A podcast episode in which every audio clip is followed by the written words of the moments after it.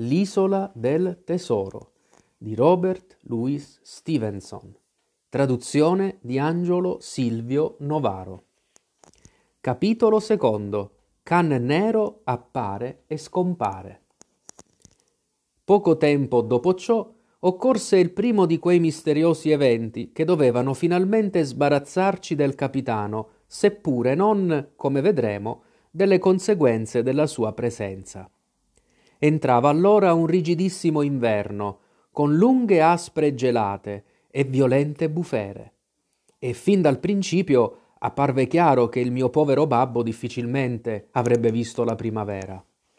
Di giorno in giorno declinava, e mia madre e io, con sulle braccia il peso dell'albergo, eravamo troppo occupati per prestare attenzione al nostro fastidioso ospite. Era un mattino di gennaio, assai per tempo, con un freddo che passava le ossa e tutta la baia biancheggiava di brina. Le onde baciavano dolcemente i ciottoli della riva e il sole ancora basso dorava appena la cresta delle colline e riluceva lontano sul mare. Il capitano, levatosi più presto del solito, era sceso alla spiaggia col suo coltellaccio dondolante sotto le larghe falde del suo abito blu, il cannocchiale sotto l'ascella e il tricorno buttato indietro sulla nuca. Vedo ancora il suo alito ondeggiare in aria dietro a lui, come fumo mentre egli si allontanava rapidamente. L'ultimo suono che giunse ai miei orecchi, mentre egli girava dietro la grande rupe, fu un potente sbuffo d'ira, come se egli ancora fosse travagliato dal pensiero del dottor Livesey.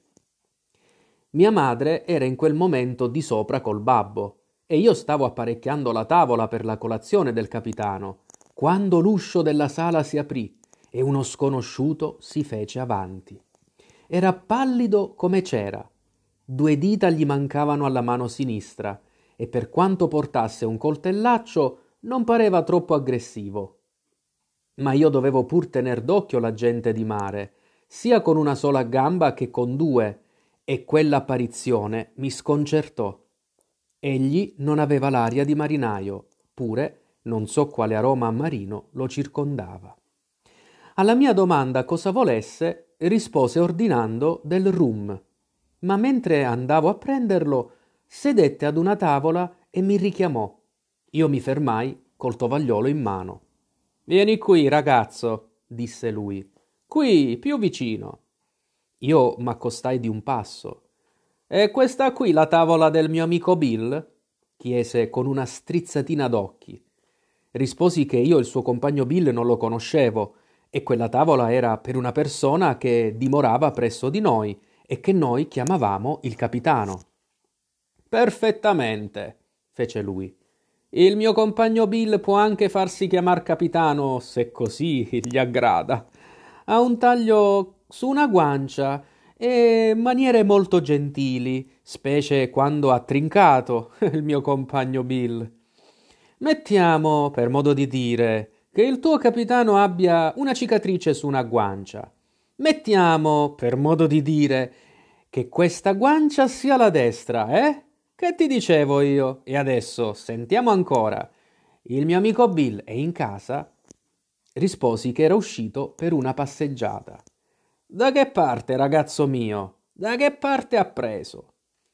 Gli indicai la rupe aggiungendo che il capitano sarebbe stato presto di ritorno e dopo che ebbi risposto a varie altre domande, ah, disse lui, questo gli farà pro come un buon bicchiere al mio camerata Bill. L'espressione del suo viso, pronunziando tali parole, era tutt'altro che amabile, e io avevo le mie buone ragioni per pensare che lo straniero si sbagliava, anche supponendo che intendesse parlar sul serio. Ma ciò non mi riguardava, e d'altra parte, che avrei fatto? Egli rimase lì, attaccato all'uscio, sorvegliando il canto della rupe come il gatto che aspetta il sorcio. A un momento io scappai sulla strada ma tosto mi richiamò e com'io tardavo alquanto ad ubbidire il suo pallido volto prese un'espressione feroce e con una bestemmia che mi fece sobbalzare mi comandò di rientrare. Appena fui lì, tornò alle maniere di prima, tra lusinghiere e beffarde, mi batté sulla spalla, mi disse che ero un bravo ragazzo e che si era innamorato di me. Ho io stesso un figliolo che t'assomiglia come due gocce d'acqua ed è tutto il mio orgoglio. Ma l'importante per i ragazzi è la disciplina, piccolo mio, la disciplina. Se tu, per esempio, avessi navigato con Bill, non ti saresti fatto chiamar due volte, no di certo. non era questo il metodo di Bill, né di chi navigava con lui. Ma ecco il mio compagno Bill, ben certo, col suo cannocchiale sotto il braccio, Dio lo benedica. Lui senza dubbio. Rientriamo, piccolo mio, e mettiamoci dietro la porta. Gli faremo una piccola sorpresa, Bill. Dio lo benedica ancora una volta. Così dicendo, lo sconosciuto mi sospinse nella sala e mi ficcò nel canto dietro a sé, per modo che rimanessimo nascosti dall'uscio aperto. Io stavo inquieto e intimorito assai, come si può immaginare, e la mia paura era accresciuta dal vedere che lo stesso sconosciuto tremava egli pure. Egli liberò l'impugnatura del coltellaccio, provò a rimuovere la lama nel fodero e durante tutta l'attesa seguitò a trangugiar saliva, quasi avesse, come si suol dire, un rospo in gola. Finalmente il capitano entrò sbattendo l'uscio dietro le spalle e senza guardare né a destra né a sinistra attraversò di filato la sala, dirigendosi alla tavola apparecchiata per la sua colazione. Bill, fece lo sconosciuto con una voce che mi parve si sforzasse di essere ferma e animosa. Il capitano girò sui calcagni e guardò verso noi. Il sangue sparve dalla sua faccia che diventò livida fino alla punta del naso. Egli aveva l'aria di uno che si imbatta in uno spettro, o nel diavolo, o in qualcosa di peggio, se un che di peggio vi fosse. E io confesso che provai un senso di pietà a vederlo d'un tratto così invecchiato e disfatto. Vieni qua, Bill, vieni qua. Tu mi riconosci, non è vero? Il tuo vecchio camerata di bordo, lo riconosci bene? Il capitano respirò convulso. Cannero! proferì. E che altri vorresti che fossi? replicò lo straniero sensibilmente rassicurato. Cannero meglio che mai, venuto a salutare il suo vecchio camerata Bill all'albergo dell'ammiraglio Benbow. Ah, Bill! Visto qualcosa abbiamo visto noi due, dopo che io lasciai questi due artigli soggiunse alzando la mano mutilata. Bene, vediamo, disse il capitano. Eh, tu mi hai ripescato. Eccomi, e dunque parla, che c'è? Sei ben tu? replicò Cannero. Non c'è sbaglio, Bill. Sei tu. Io voglio farmi servire un bicchiere di rum da questo caro ragazzo che ho preso in simpatia e noi ci metteremo a sedere, se così ti piace e parleremo schietto, come si conviene a vecchi amici di bordo. Quando io rientrai col rum, essi stavano già seduti, l'uno da un lato, l'altro dall'altro della tavola del capitano. Cannero vicino alla porta, di sbieco, in maniera da poter tenere d'occhio il suo vecchio compagno e, secondo mi parve, sorvegliare insieme la propria linea di ritirata. Costui mi ordinò di andarmene e di lasciare la porta spalancata. I buchi delle serrature non sono di mio gusto, ragazzo mio, aggiunse. Io li lasciai soli e mi ritirai nel bar. Di lì, pur facendo del mio meglio per ascoltare, io per un pezzo non intesi se non un sommesso parlottare, ma alla fine le voci si alzarono e potei cogliere una o due parole, per lo più bestemmie del capitano. No, no, no, no, e basta! Gridò una prima volta. E poi Se finisce con la forca, sarà la forca per tutti, dico io. Di un tratto probabilmente un'esplosione di bestemmie mescolata con altri rumori invase la sala. Tavole e sedie si rovesciarono, un tintinnio di lame e infine un urlo di dolore. Dopodiché vidi Cannero fuggire a precipizio e il capitano corrergli alle calcagna. Tutti e due col coltellaccio alla mano, e il primo che versava sangue dalla spalla sinistra. Arrivato alla porta, il capitano vibrò ai fuggitivo un ultimo tremendo fendente, che gli avrebbe certamente spaccato la schiena in due se l'arma non si fosse intoppata nello spessore dell'insegna dell'ammiraglio Benbow, incidendo nell'orlo inferiore dell'asse una tacca che tuttora è visibile. Quel colpo fu l'ultimo dello scontro. Non appena nella strada, Cannero, malgrado la ferita, mise le ali ai piedi e in mezzo minuto si dileguò dietro il corno della collina. Il capitano dal canto suo restò lì accanto all'insegna, impalato e come inebetito. Si passò più volte la mano sugli occhi e al fine si decise a rientrare. Jim, del room!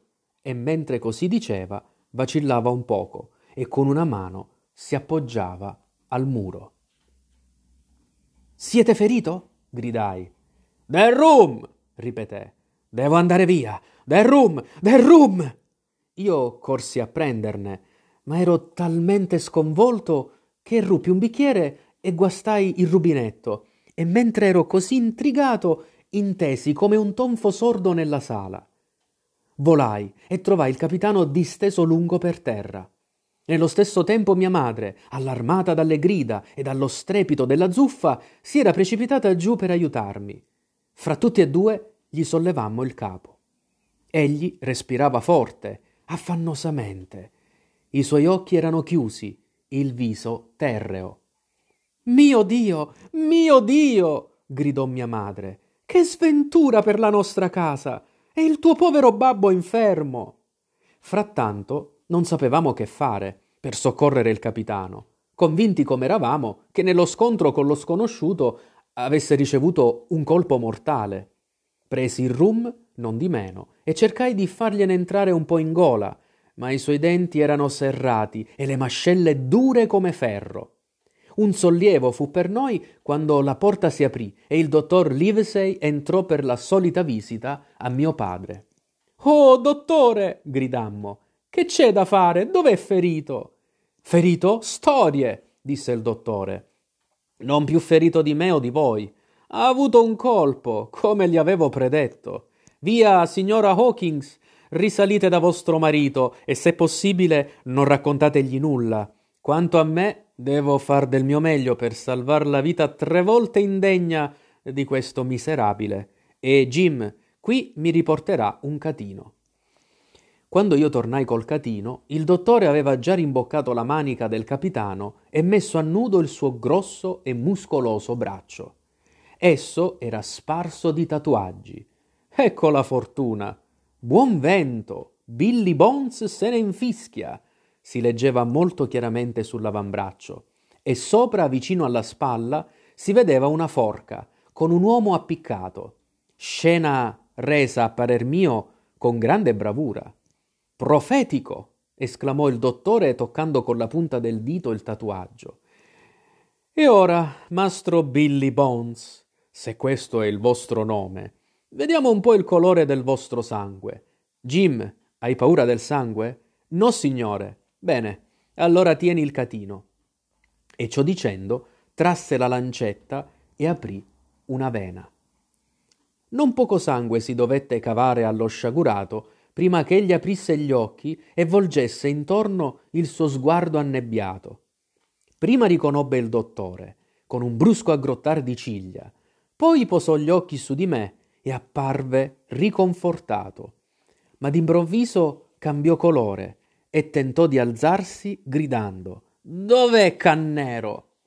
Non c'è nessun Cannero qui, disse il dottore, all'infuori di quello che vi frulla per il capo.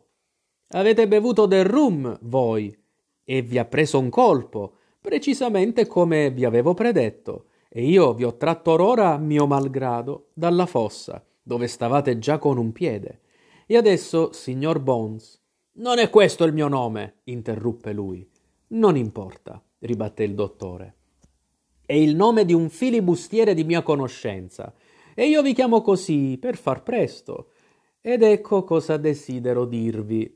Un bicchiere di rum non vi ammazzerà, ma se voi ne berrete uno, ne berrete certo un altro, e poi un altro, e io scommetto la mia parrucca, che se non vi, vi, se non vi decidete a troncar di netto, morirete, capito? Morirete e ve ne andrete dritto al Creatore come l'uomo della Bibbia.